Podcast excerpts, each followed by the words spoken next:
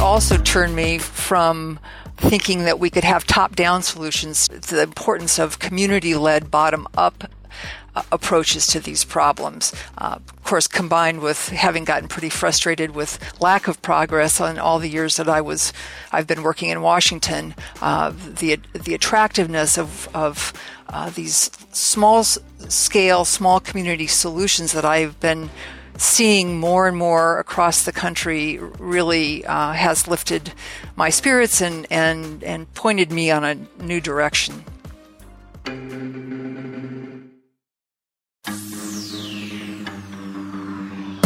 Welcome to Infinite Earth Radio.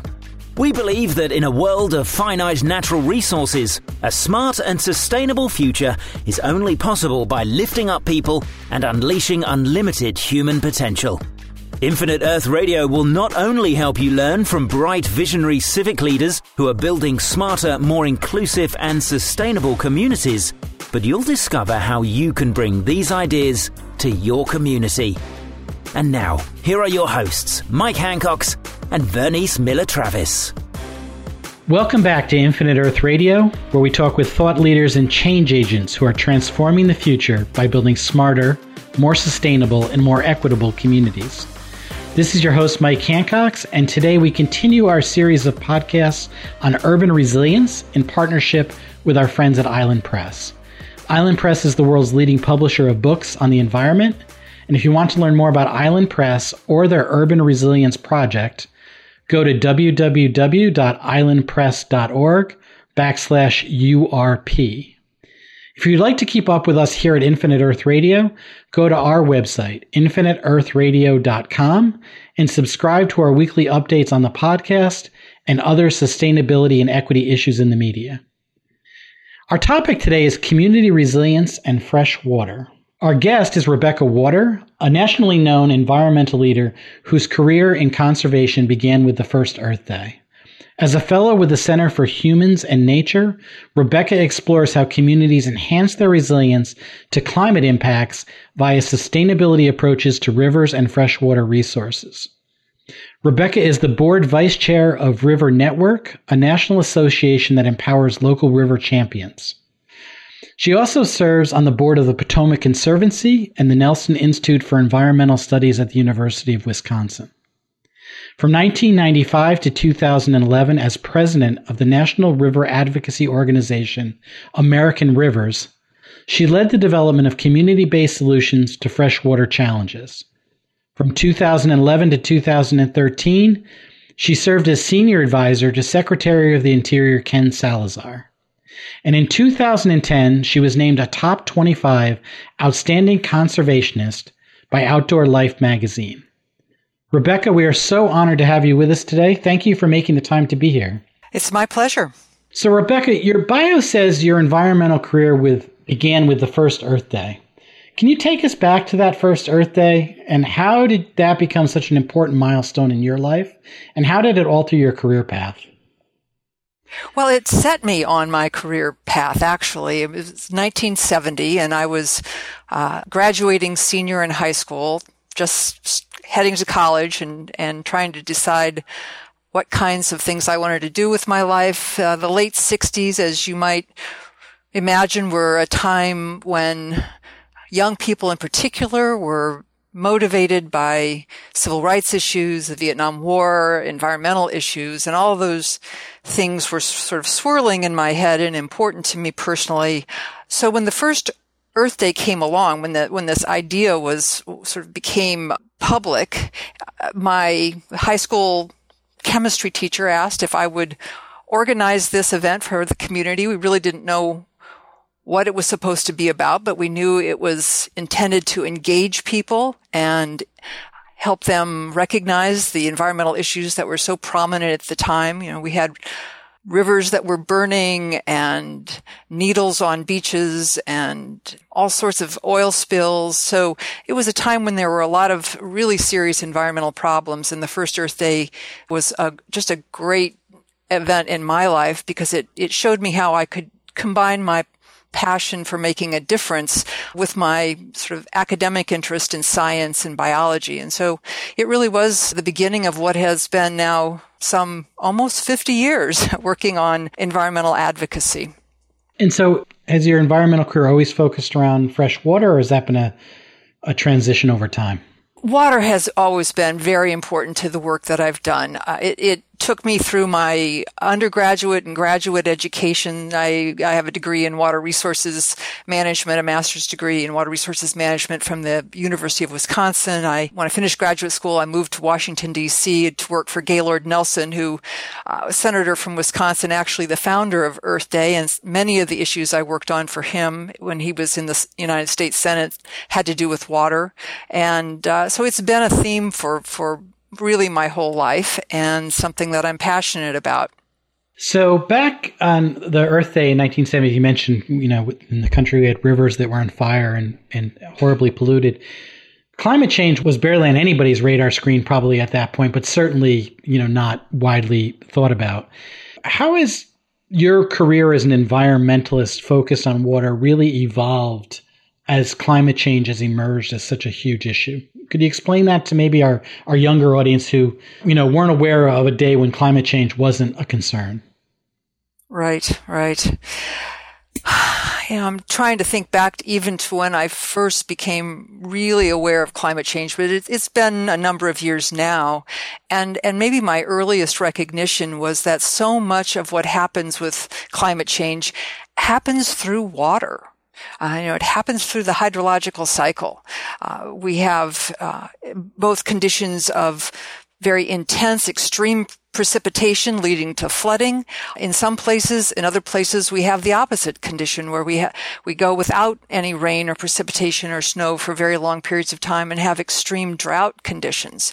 Storms, hurricanes come directly through the hydrological cycle. And then even in the more indirect ways, when uh, our forests, which are the source of so much of the water supply of this country, uh, when our forests become diseased and sick and burn and and we lose those those sources of water, it it affects all the downstream communities. So water is the way that we experience weather and, and weather is the way we experience climate change in our daily lives.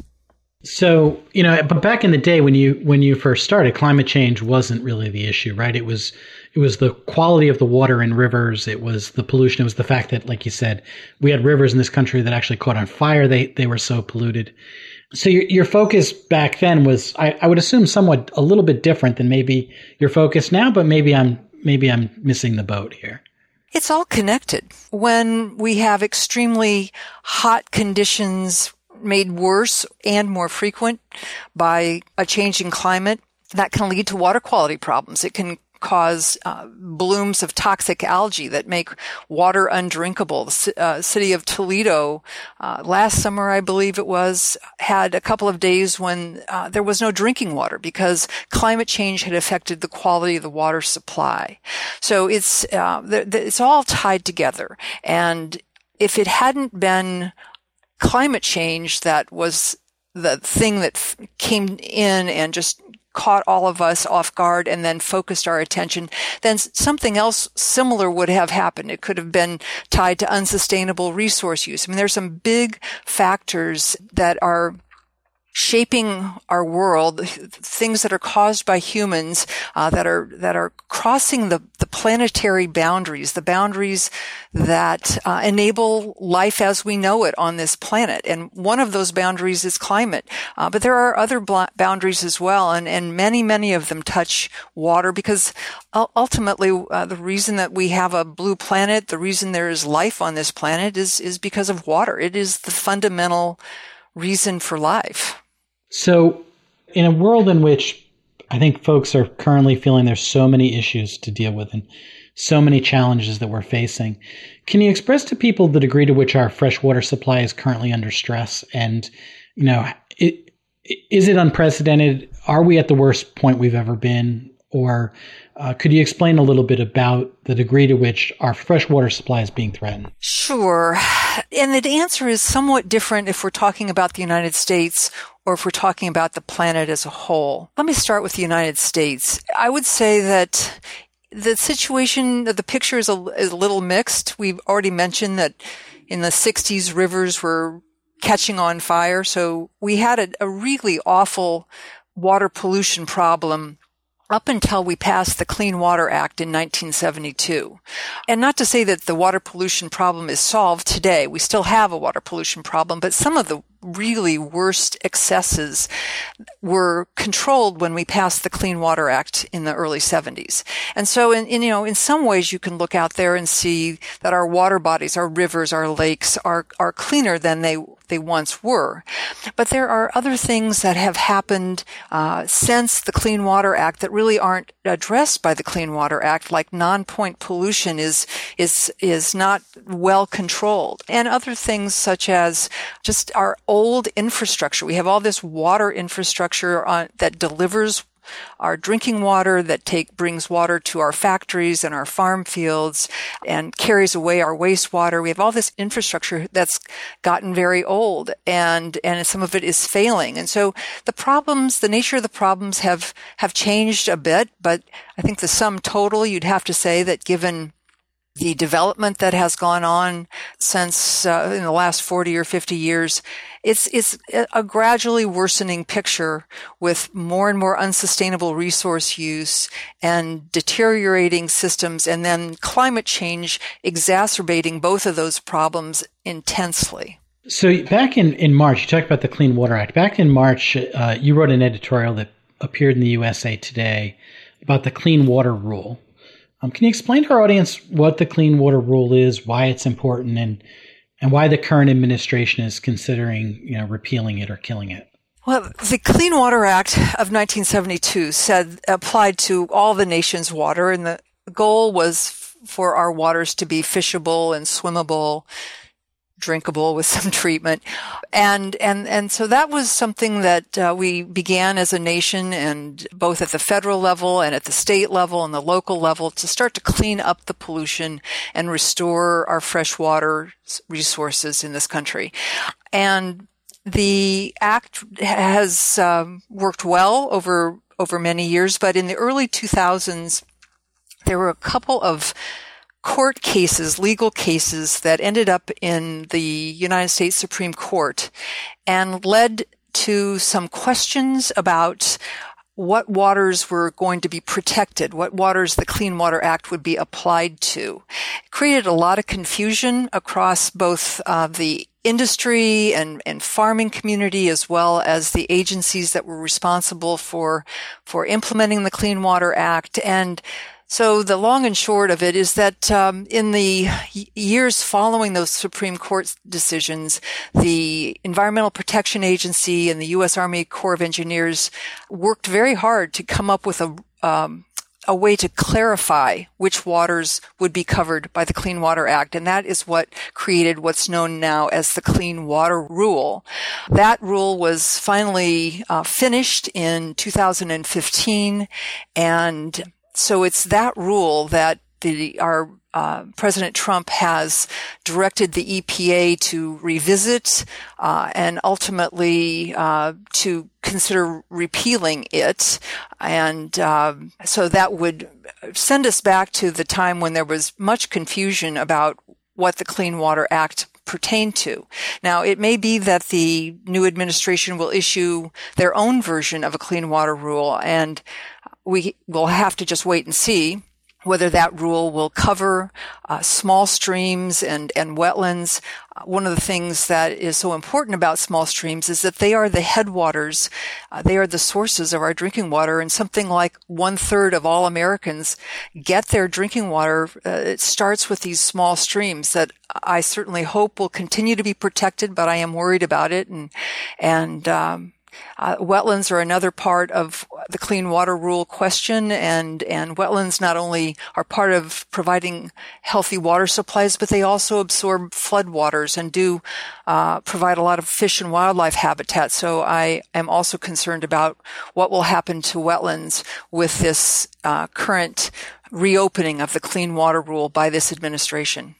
So, what what kind of industries are are most impacted by the new clean water rule? I mean, the the 2015 clean water rules. My assumption is that it's that it impacts more real estate development, golf courses, uh, as opposed to you know traditional industry or manufacturing. But is that a misconception on my part? No, I, you're, you're correct. Uh, de- development would be uh, one key constituency that is concerned about this, and the other would be, I would say, uh, agriculture would be the other group in our society that is paying a lot of attention to this this question. You know, this is something that we all have a stake in. Um, it's certainly important that we have uh, farming. You know, that's where our food comes from. Uh, we we can't uh, can't live without that, uh, but we also can't live without clean water. And I'm a firm believer that uh, there are good solutions to be had if people will talk to each other and and sit down at a table in a constructive way and and um, uh, find those solutions. They're they're most certainly um, they're out there for us, and and all stakeholders uh, deserve um, a chance to be heard and to have input. When the Clean Water Rule was being worked on by the Environmental Protection Agency and the Army Corps of Engineers, there were hundreds of public meetings. More than a million people commented uh, on the rule before it was finished. So we've already been through this process pretty recently, and now we're going through it again. So that was a good point of transition. One of the things I've, I have had an opportunity to read a lot of what you've written, and it was all very fascinating and, and, and really valuable. One of the things you talk about in your writings is about the synergy between natural capital and social capital, and that these two elements, the capacity to work together and the capacity to work with nature, are kind of key to climate resilience.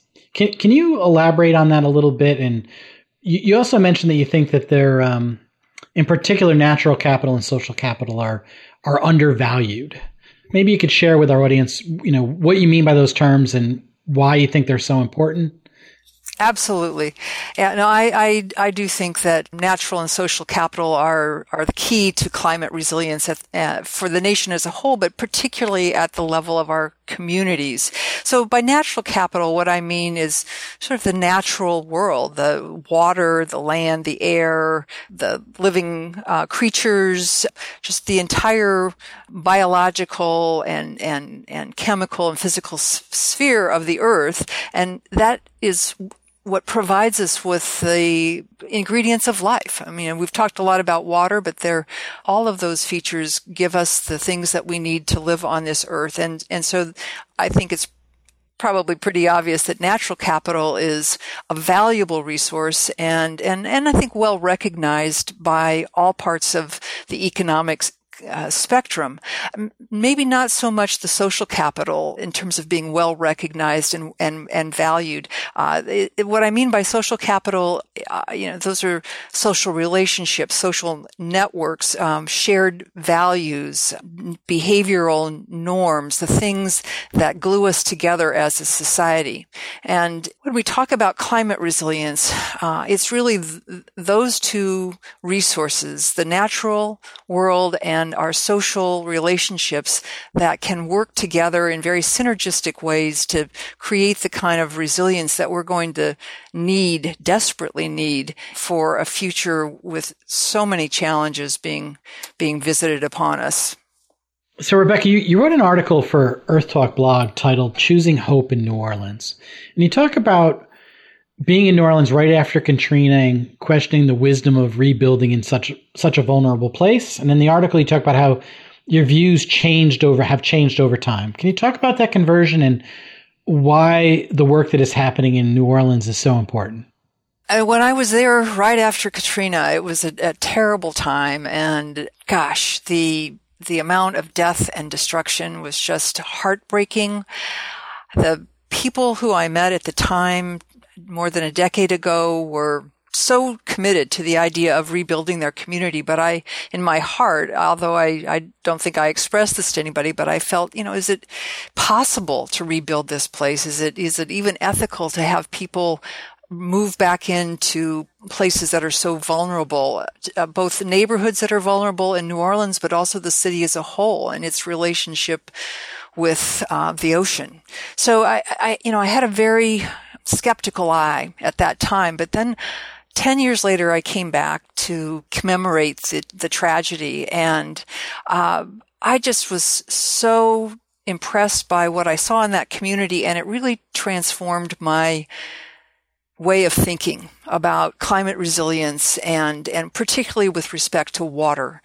The community has created a resilience plan. It's, it's based on the notion of living with water as opposed to their old notion, which was trying to control water and, and keep it at bay. They, they are recognizing that they need to figure out how to work with their natural resources.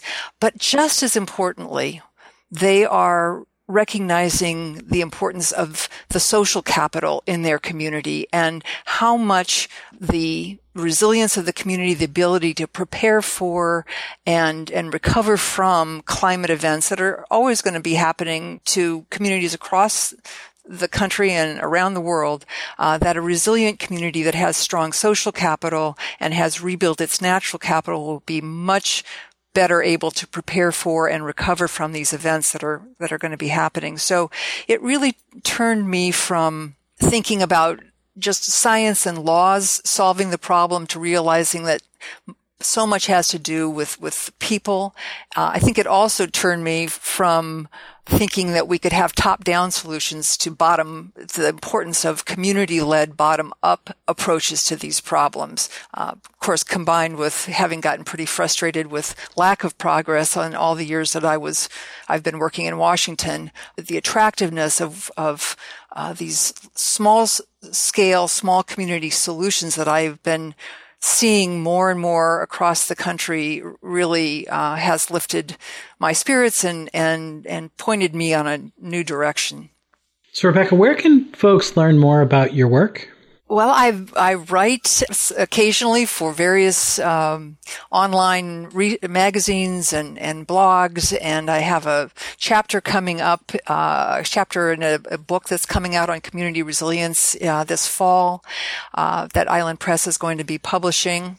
So the the community resilience reader that you mentioned offers a new vision for creating resilience through essays by leaders in such varied fields as science, policy, community building, and urban design. The Community Resilience Reader combines a fresh look at the challenges facing humanity in the 21st century, the essential tools of resilient science, and the wisdom of activists, scholars, and analysts working with community issues on the ground. It shows that resilience is a process, not a goal, how resilience requires learning to adapt, but also preparing to transform, and that resilience starts and ends with the people living in a community.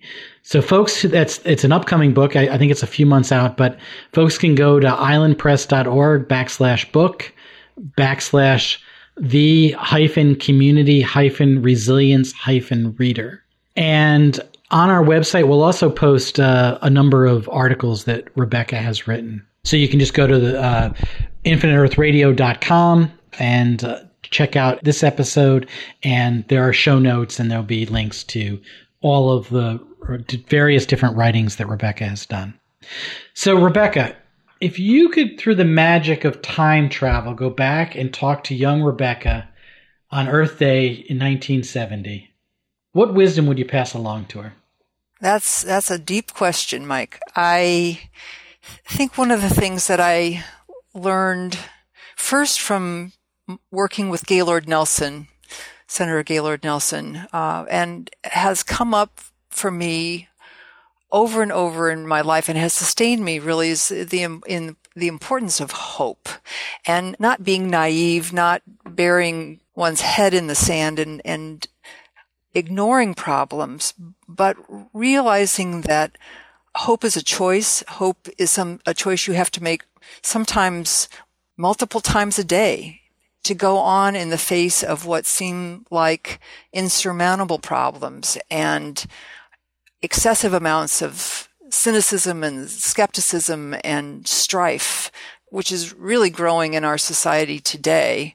And, and so, you know, I, I, I think that um, being able to hold on to that that quality of hope, being able to make that choice, recognizing that things are going to continue to be difficult. We don't have uh, there's nothing there's no way to solve all the problems in a, in a simple way.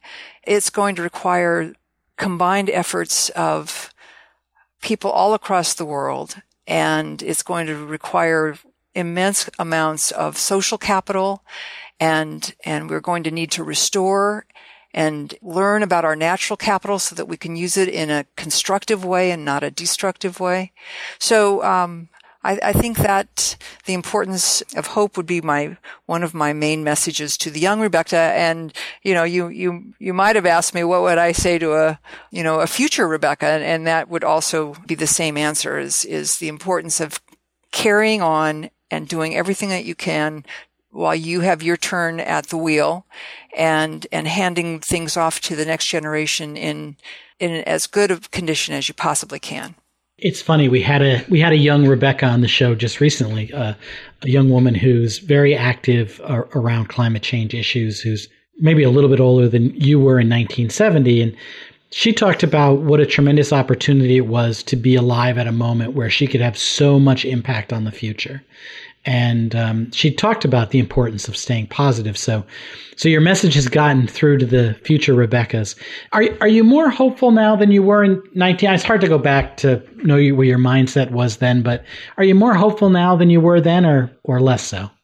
I don't know that I can go all the way back to 1970, but I, I can go back to the beginning, let's say, of the 21st century, and I I am more hopeful than I would have been 15 or 20 years ago. And it's really because of the efforts that are happening at the local and regional levels across this country, uh, where communities are are discovering ways to work together and to and to work with their water resources and other kinds of resources and and learning the benefits of having those healthy resources. Uh, whether those whether we're talking about economic benefits or we're talking about health and, and welfare and, and safety benefits or or maybe most importantly of all quality of life. You know being able to be in or near a body of water is is so restorative and and it um, you know really helps people both personally and and in and in um, in their community